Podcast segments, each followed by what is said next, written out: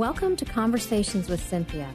Over the next hour, you'll have the opportunity to listen to Cynthia Hiett, an internationally recognized therapist and life management expert in private practice, with offices in Phoenix and Scottsdale. As a captivating communicator, Cynthia engages, energizes, and inspires her audiences to become all God created them to be. For more information about Cynthia's diverse background, log on to cynthia hiett dot com. That's C I N T H I A H I E T T dot com. Let the next sixty minutes inspire, motivate, and encourage you to become your own best version. And now, here's Cynthia. Hello there, and thank you for being here today. Hope you're having a great afternoon. And today, we are going to be talking about shame. And this is, again, going to probably be a two-part series because there's kind of a lot of information. And we know that uh, repetition is the mother of learning. So I'm going to be repeating a lot of this because it's kind of a complicated um, topic. But it is a very relevant one, especially in our world today.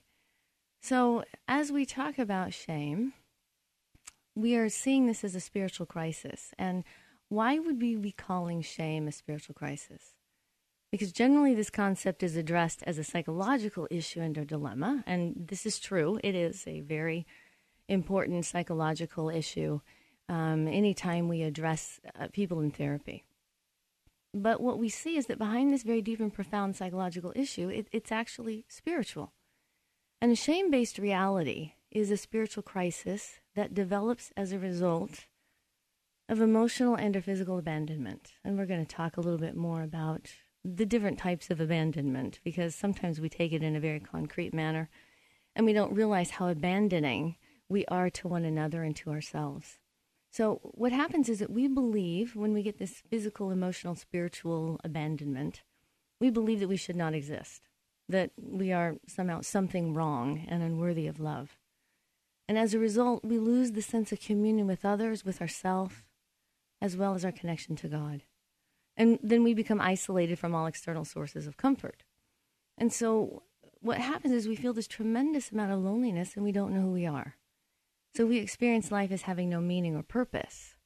And we see this in the reference to shame as far back as the second chapter of Genesis. So this has been going on a long time when we, when we think about the human condition. So when Adam and Eve were their authentic selves, there was no shame. So let me say that again. When Adam and Eve were their authentic selves, they were connected to each other, to themselves, and to God. And there was no shame. There was complete freedom. As soon as they betrayed themselves by going outside the bounds, engaging in self-will versus free will, and we're going to talk a little bit about the difference between self-will and free will, because free will leads us out of shame. Self-will leads us into it. So we have this self-will versus free will, and it's against God and what he has established as safe. And so there is this value system that God had established. They went outside of that. They went against it with their self-will. And then shame-based reality occurred. And whenever we have shame, we also have deep fear. And so, and we see in Genesis two twenty-five, it says, Adam and his wife were both naked and they felt no shame. Then we go to the third chapter, verse ten, and Adam answered God's call, and he said, I heard you in the garden, I was afraid because I was naked, so I hid. So what we see is that when we go against ourselves, against God, when we abandon who we are, abandon a value system, we then experience shame. And what we want to do is we want to hide. So when God calls for you, many times you want to, you might want to say, I was afraid, and so I hid. I'm afraid of who I am, and so I hid. So we see this happen in relationships, that when I'm afraid of who I am, and I have a shame-based reality, I don't like who I am, I think there's something wrong with me, I think I'm bad, then I have a ton of fear about being found out, and I want to hide. So I end up doing this projection, where I project outside of myself who I think you want me to be, and then I hope that I'm going to get the love and acceptance that I need. The problem is, you're not loving and accepting the true me. With all of my foibles and imperfections, you're loving and accepting what I'm presenting to you. So as we go back to this sense of free will, we see that God gave us free will. So when we use our self-will to establish our own way, our own freedom, we then experience bondage, fear, and shame. Now, this is the way of entitlement. This is being our own God. And we do know in Proverbs, one of my favorite, favorite Proverbs, which is fourteen twelve, it says, "There is a way that appears right to a man, but in the end leads to death." And so my self-will, going my own way, creating my own freedom, being my own God, taking matters into my own hands, may seem right, but in the end it's going to lead to death, and that is death of the authentic self. So in the next two shows, we're going to be addressing this issue, and these are the things that we're going to address. It's kind of a long list, but I promise you that we'll get to them. So we're going to address what is shame, what role it plays in our life, what is healthy shame versus unhealthy shame or toxic shame, the difference between shame and guilt, and what it means to be a shame-based individual. Then we're going to look at some causes of shame, the ways to cope with it, and lastly, most importantly, how do I heal from toxic shame? And we're going to do, uh, probably three weeks from now, a show on boundaries, and this is one of the primary ways that we reclaim our authentic self and we reduce and heal sh- from shame. So when shame becomes unhealthy or toxic, it often, oftentimes masquerades as piety, moralism, justice, hypermoralism, actually. It's, for example, it's this, I want to do it right. If I just do it right, then I'll feel good about myself. Because toxic shame is always telling us we are bad. You've done something wrong. You're defective. You need to be punished, and often relentlessly without grace or mercy. So many times we have no grace, no mercy for ourselves or for others. This is always based out of fear. As a result, we, our society, attempt to free ourselves from the bondage of legalism or hypermoralism, this performance-oriented behavior. And if you know what performance-oriented behavior is, it refers to that, that attempt to get all my self-worth from how well I perform and how good I am. So you can see that if I'm in performance-oriented behavior, every day I wake up, I have to figure out if I'm going to be okay, because it depends on my performance. And then it depends on how others judge my performance. So I give away a lot of power when I do this. So what happens is I end up getting a lot of judgment, disapproval, condemnation, criticism. And then I fail to understand the grace of God. And I fail to understand that beautiful verse, Romans eight one, that says, "Therefore there is now no condemnation for those who are in Christ Jesus." And one of the things that I tell clients, it's very important to recognize between the difference between conviction or correction and condemnation is what happens to your faith. If I'm experiencing condemnation from others, from myself, from Satan, I want to hide. I want to run away from God. I want to go and hurry and get myself together and then represent myself to God, to others, to the world, to myself. So I get into this self-will as I'm trying to make things right. But when God is convicting me or correcting me, what happens is I feel a sense of relief. I go, oh, wow, that's right. I do need to fix that. I probably need to do that differently. I may need to apologize.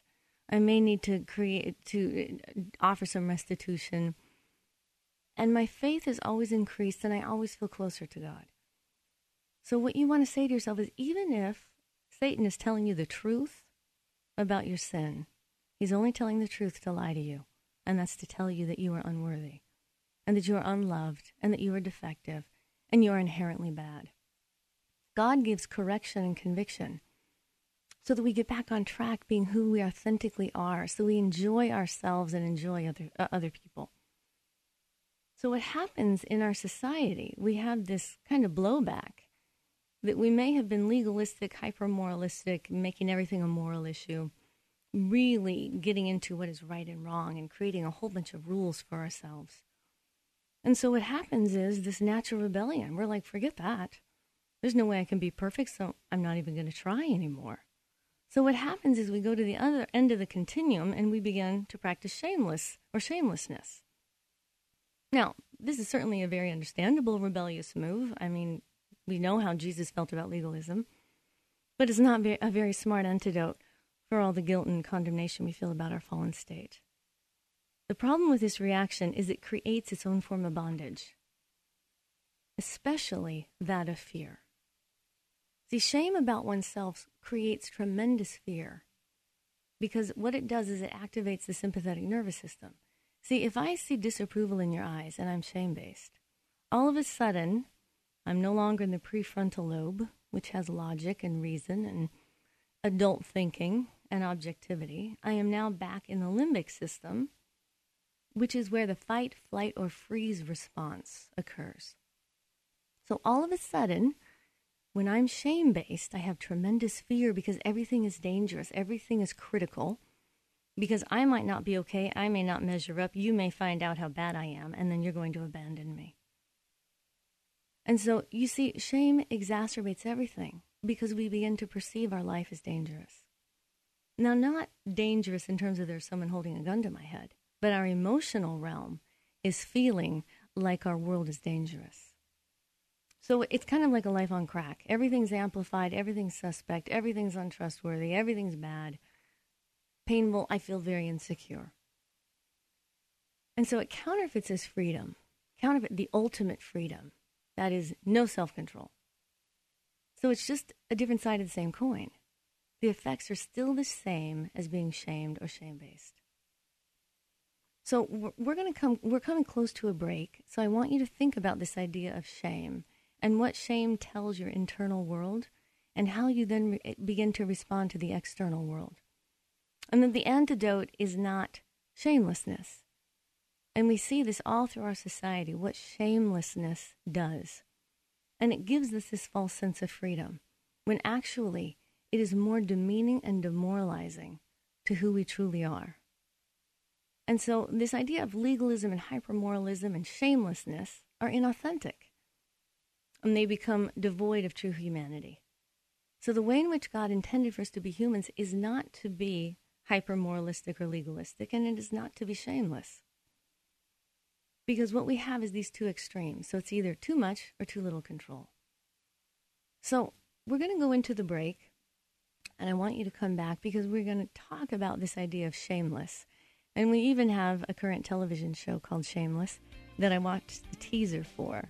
So we are going to talk about this, and this is Conversations with Cynthia. Thank you for joining me, and I look forward to talking to you after the break.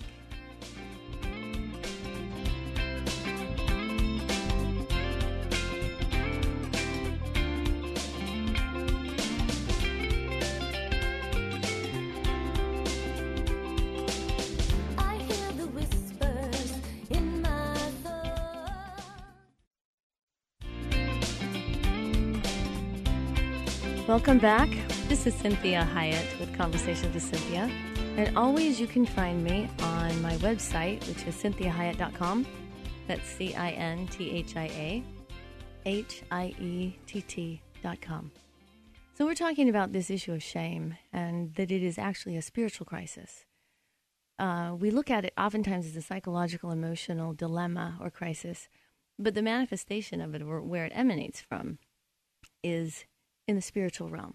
And what we talked about in the last segment is that we saw this all the way back to the second chapter of Genesis, when God said that, that men and women were without shame. But when they fell, when they chose to go outside God's value system, the one that they agreed to, when they chose to not be their authentic self, and instead of using free will to be more authentic, to pursue who they really are, to pursue the goal of why they were created and to understand what the whole point is, they chose self-will, and that was to go their own way. And what happens is that ushers in shame. And all of a sudden, we have this shame-based reality that tells us there's something wrong with us and that we're bad, that we're inherently bad. It's not that we did a bad thing. It's that we now are bad. And so when we fall into this, we end up getting receiving a, a lot of fear, because all of a sudden we know that there's something wrong, and we think there's something inherently defective about ourselves, and oh my gosh, somebody might find out what that might be. And many times it's just this innocuous feeling that we have, and and we may say to ourselves, man, if someone just tell me what I'm doing wrong, I'll fix it. I just don't even know what it is that I'm doing that's so bad. I just feel bad. So shame is this like cloak. It's this dark cloak that just kind of lays on top of us, and Satan loves it. You have to understand. So what we were talking about was that this idea that shame has occurred and creates all this fear in us, this fear of being found out, and this fear if we are found out, we'll end up being abandoned or unloved, ends up causing this blowback that we see in our society where we're just going to not care anymore. We're just going to be shameless. We're going to not practice any self-control whatsoever. And what happens is we become more shame-based because now we are acting opposite of the beautiful created person that God has made. And we are now not living up to our full potential. What we are doing is becoming more instinctual.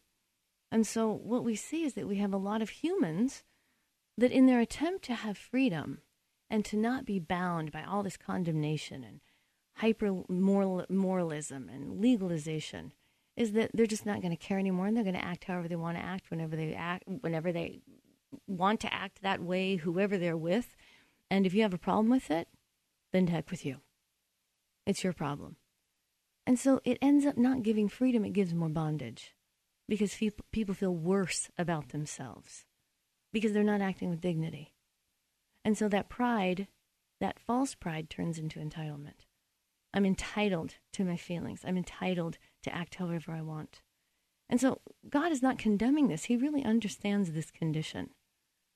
And and so when we look at these, it's the same coin, just a different side. So we either have this hyper-control where we're trying to put everybody in a box and we're trying to say this is what is the right way, when we know that Jesus said he came to free us from the law. And he only gave us two, that we are to love the Lord God with all our heart, all our mind, all our soul, all that is within us. We are to love our neighbors ourselves. That is the law. So we are trying to get away from this hyper-legalism where there are so many rules and regulations in our churches, in our country, in our relationships, so many unrealistic expectations, that we go to the other end of the extreme, which is no control. So we're completely out of control.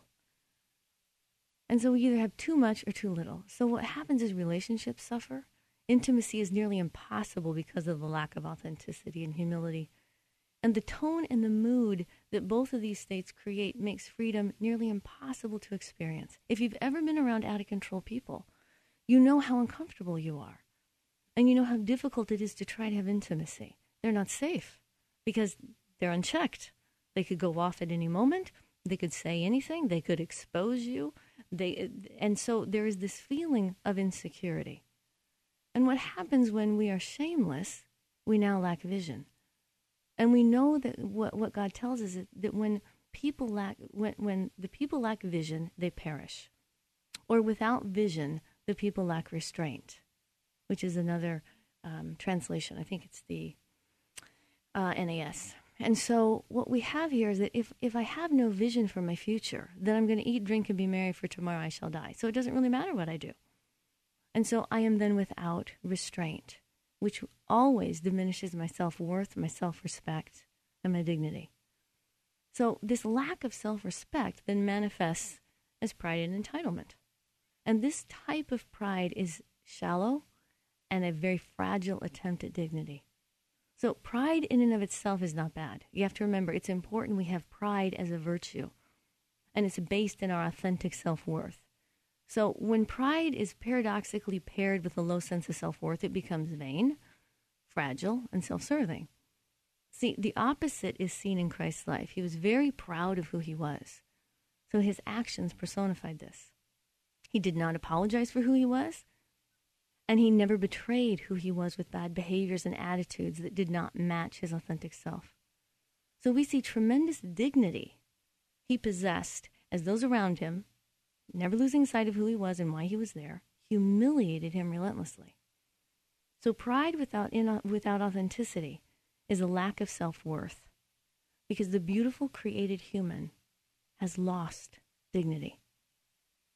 And lastly, both ends of the continuum, that legalism or shamelessness, results in a disconnect from God, not a lack of love from God, but an inability to experience him.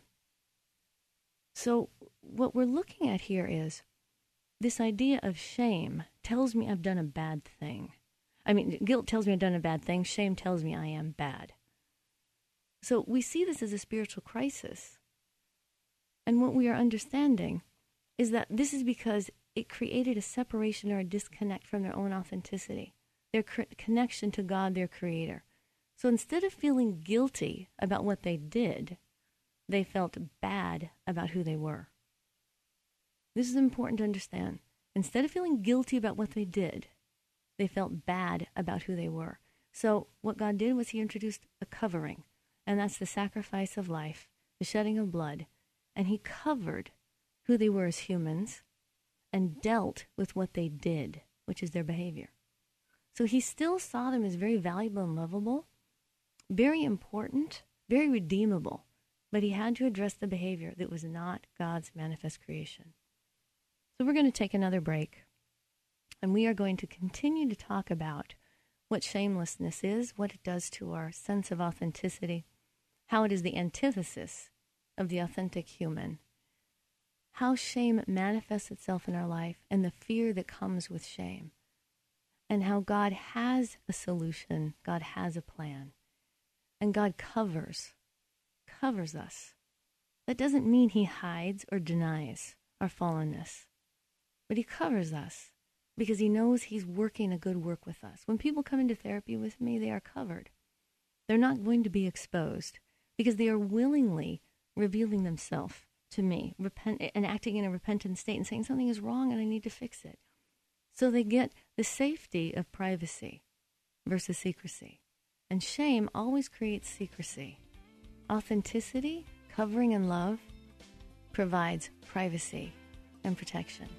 This is Conversations with Cynthia. Thank you for joining me, and we are going to take a break and come back and discuss this spiritual crisis of shame.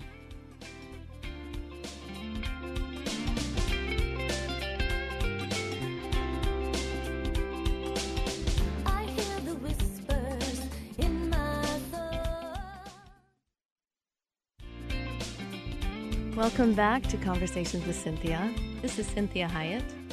Glad that you could join us as we talk about this issue of shame, how it affects us, and, and how it is manifesting itself in our culture. So we talked about shame as a, a fear-based reality. And when we have a shame-based, fear-based reality, we lose our authentic nature. And what happens is we become more shame-based because we are more afraid in our interactions with one another, as, as we're afraid that we're going to be found out. And if you find out who I really am, you're not going to love me and you're going to abandon me. And what we talked about is God's solution for this with Adam and Eve was not to see them as unredeemable, not to stop loving them, but to cover them. And so we see in, in Romans four seven, I love this. It says, blessed are those whose transgressions are forgiven, whose sins are covered. Now, covering does not mean denial. It doesn't mean delusion. It doesn't mean that I'm ignoring. It means that I know that it's there, but I am separating it from the authentic person. And I'm understanding that their behavior doesn't always mean that's who they are. What we what we want to, to emulate is Jesus, who was completely congruent, and his behaviors always came from who he was. So his behaviors always reflected his authentic self. Now, what God is doing with us is he's, he's redeeming us, he's healing us, and he's not wanting us to act in secrecy because shame always causes us to be secret, versus a covering provides privacy.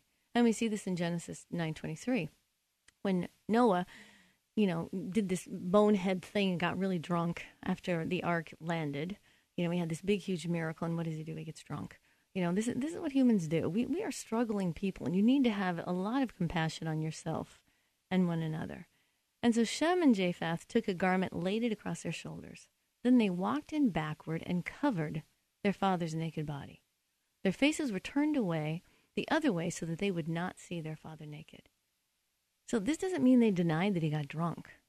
For heaven's sakes, they went and they said, oh my goodness, this is not authentically our dad. We need to cover this, so that he doesn't have more shame about the mistake that he made. And so we see that this covering provides privacy, and whereas secrets provide shame. So when we come from shame-based families with many secrets, and oftentimes abuse of varying degrees and different kinds, which is one of the greatest creators of shame, we find that we like to hide, and we are not allowed privacy, so we become secretive. And what happens is we become secretive about who we are because we're afraid of who we are. We think there's something wrong with us, so I better keep it secret until I can get it figured out, work it out, Then I'm going to really tell you who I am.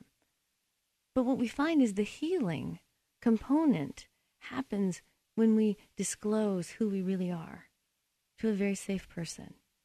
And one of the things that happens when I come out of a shame-based reality and I'm not a shame-based person is that I become a very safe person, that you are then able to disclose who you really are. So as we look at different types of shame, let's we, we look again at what man's solution to shame is. And it's this idea of shameless or shamelessness.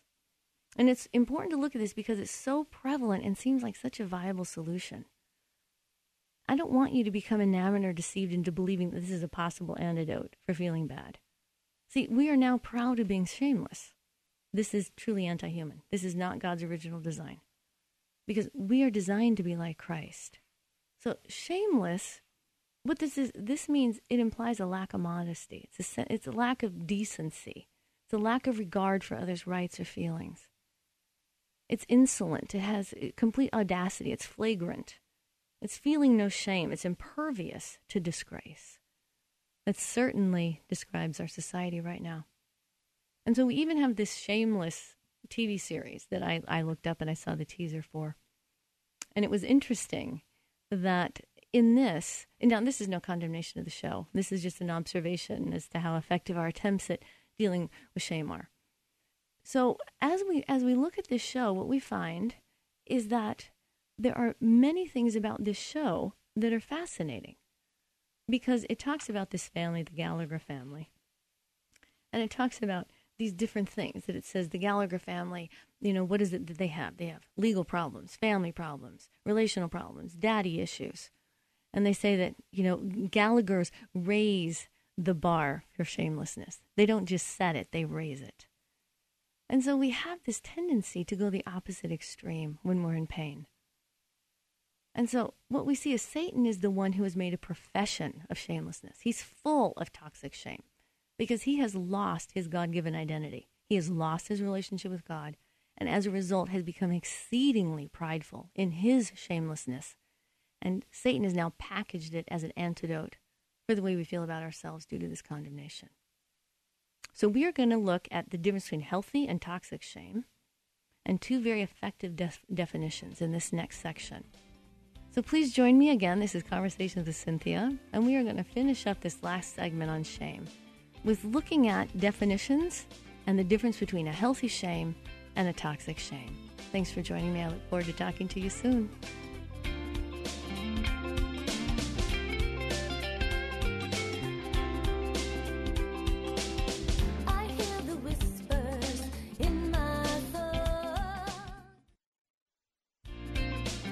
Welcome back. This is Conversations with Cynthia. I'm Cynthia Hiett, and I am so glad that you joined me for this last segment. We are talking about shame as a spiritual crisis and the opposite, this boomerang or blowback that we're seeing with our society, being shameless. And, and we're being shameless uh, as this way to respond to shame-based feelings. And shame-based feelings, or shame-based reality, tells me that I'm defective. There's something wrong with me inherently, that I'm bad. And, and I can never really put a finger on it. I might be able to identify behaviors that further reinforce this I'm bad feeling. But this, this idea of shame comes from, and we're going to talk about this uh, next week in, in more extensively, comes from, uh, you know, our family of origin. And, and, I, and I, this is not a slam on our families. We all have one. And um, our families in general are really doing the best that they can. And shame is created by the way that they relate to us, the way they respond to our emotions, whether they mirror who we are. And mirroring is this concept that they're looking at us with love. They're looking at us with compassion. They're saying, oh, honey, you're feeling sad right now. And so they're helping us to know who authentically we are. So they're identifying our talents, our abilities, and they're excited about who we are. If we don't receive that, then we internalize that there's something wrong with me. My parents might not like me. They don't approve of me. Um, they don't love me unless I act in a certain way or feel a certain way. And so we end up getting some what is called emotional abandonment. And it may not be physical abandonment. We may have had certainly some neglect, and some of you out there may have actually been physically abandoned. But this emotional abandonment leads to a deep sense of shame. And so what we find is that we, we have either this healthy shame or toxic shame. And in the previous um, segment there, I was talking about this this T V series now called Shameless, and I was watching the teaser for it, and they were saying the Gallaghers, you know, and this family, and what is it about the Gallaghers? Well, they have family problems, legal problems, relational problems. Um, you know, it goes on to say that they, they amp it up every time. So if they're shameless, they're going to even raise the bar and be more shameless. And and they're basically out of control. They're act, they're acting um, on instinct. And when, when we simply act on instinct and we just live in the moment with no vision, we become less than human. We become, we're working out of the more reptilian part of our brain. Um, we're not in the prefrontal lobe that has logic and reason and is more adult. And we lose that authenticity about the wonder of, of humans and their ability to think about themselves and to have consciousness and to say, why am I here? What's the point? Why was I created? I want to leave a mark on this world that is meaningful. So what what we have here is this this inability to distinguish between healthy shame and toxic shame. And so what I want you to think about is healthy shame. That's that shame that tells me I'm going too far, that says, you know, you may want to scale back a little bit. Um, it tells me that, you know, don't walk out of your house without clothes on.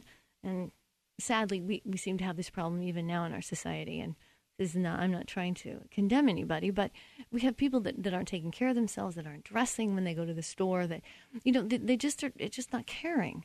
And what that reveals to me is how shame-based they may feel and how much they they don't have dignity anymore. They've lost that. They don't care for themselves. And so what we're wanting to do is we're wanting to increase our self-love. And I'm not saying about, you know, this egocentric type. I'm talking about true self-care that is caring for me the way God cares for me. That I'm the primary caregiver here. God lives within me. There's a temple in me. And, and is he seeing me care about his very precious child? So we're going to look at two different definitions as a way to understand toxic shame. So what we have is the appropriate thing is that guilt says I've done something bad. And we want to have guilt. We want to have a conscience. Um, people without a conscience are psychopaths, sociopaths. They are very dangerous people. So we want to have active guilt that tells me, you know, that, that probably wasn't appropriate. That probably was insensitive. That might be thoughtless. I might have, have actually crossed a moral boundary like one of the Ten Commandments. And I may need to make some restitution. I may need to apologize. I may need to repent. I may need to ask God to help me with some, some ongoing behaviors. You know, maybe they're addictions. Maybe it's anger. Maybe it's uh, compulsive behavior, spending, sex addictions, these types of things. These active, ongoing behaviors that usually are indicative of shame.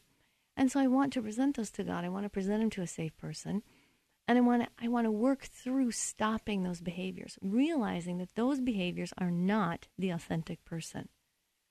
So we have guilt that says I've done something bad versus shame says I am bad. And that's a huge distinction to make because God doesn't say that. He says we're fallen. He says we can be wicked. He says, you know, our mind is at enmity with him. But he always sees us as lovable, redeemable, wanted, and very, very valuable. And he shows us that with Christ, that Christ was the ultimate covering. He lost his life. He shed his blood to cover our sin so that we could reclaim our authenticity. So what we, the second kind of definition I want you to think about is in the case of a shame-based identity, it isn't that we feel shame about doing bad things. Rather, we believe that we ourselves are bad. Now, please remember, God loves his creation. He does not think it is bad. Worthless, disgusting, unredeemable. And and at the same time, he's not delusional. He's not in, in denial about the seriousness of the fall and how very serious this difference between our authentic humanity and the way that we're acting and how the, the gulf between that. And part of having Christ in our life is that Christ brings congruency. Christ helps to close that gap so that my behaviors, my thoughts, my attitudes, my choices become congruent to who I am, which is one that is Christ-like. So we need to see guilt as a gift from God because guilt keeps us safe from doing things that will harm us and others. as well as it acts as an indicator that keeps us from doing shameful things that cause us to fall into condemnation and then separate us from ourselves, others, and God. So I want you to think about that. that. Guilt is a gift from God. It is not intended to condemn us. It is intended as an indicator. So when you look at the indicator lights on your car, then it tells you, hey, you're running out of gas. Well, you don't want to ignore that, because if you run out of gas, you could actually run out of gas in, in traffic, create wrecks and crashes, not get to your appointment on time, cause another person upset or, or inconvenience or, or uh, chaos. And so we want to see these indicators of guilt, and we don't want to silence those. What we have in our society is that we mix up guilt and, and toxic shame, and so we turn off that indicator of guilt, and we act more shameful, and we increase our feelings of shame and defect, because inherently we know this isn't what what what decent, authentic, dignified humans act like. And if you've ever been around a human that is in check, that's on their own program, that observes themselves, that, that you know, critiques what they're doing and, and, and is constantly negotiating where they are in space and time and relationship, they're very comfortable people to be with, and they're very enjoyable to be with. And generally when you're with someone that is in charge of themselves, that is managing themselves, you feel very safe, and you generally feel better about yourself as well. So what God is wanting is for us to be in charge of us, to be managing us well, not to be guilting ourselves to the point that we feel so badly about ourselves we turn off that guilt indicator light. So what we want to, to understand is that toxic shame, that is a gift from the enemy. That's a gift from Satan. And that's the one that keeps on giving, long after the behavior was done or experienced from someone else.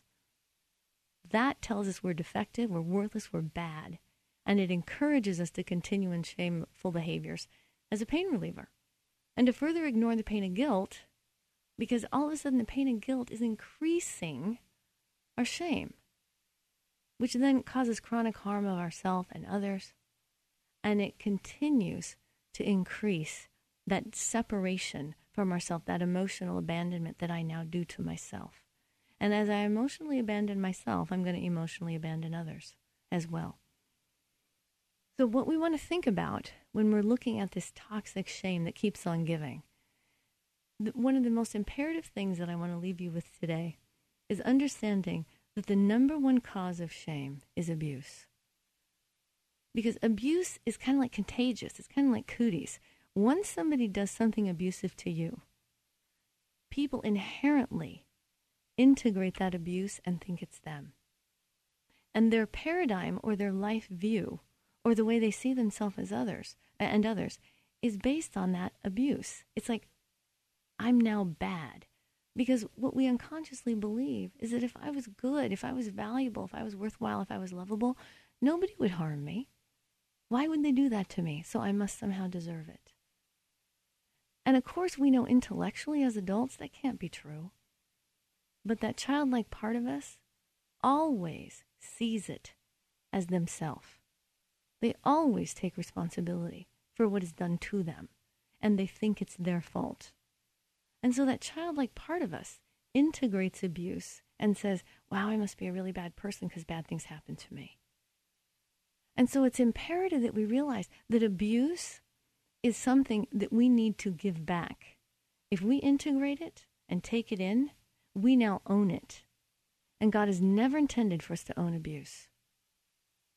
This is something that is done to us, and we give it back to the abuser. And and many of you, if there's if there's been abuse in your life, and all of us have incurred some form of abuse, because the world is a very difficult place to live in.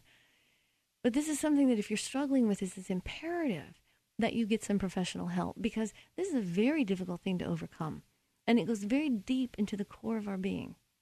And so we see that Satan loves the abuse of people. And this is one of the reasons that he gets to children as soon as he can. Because if he can abuse a child, then they grow up with toxic shame. And it's kind of like an automatic deduction in our emotional bank account. He just keeps deducting. And he doesn't even have to do anything anymore, because we begin to do our own self-abuse by the way we think, by the way we act, by the way we talk about ourselves, and then by how we treat other people. So we encourage that shame and that abuse. So we're going to look at two different causes of shame. We have the, we have shame that originates from the outside, and this is what happens from the day that we are born, because we learn to be shame-based people. If you've ever been around infants or toddlers, they have no shame. They just feel what they feel, they say what they say, they act in, in very creative, very they're openly affectionate. They are very authentic humans.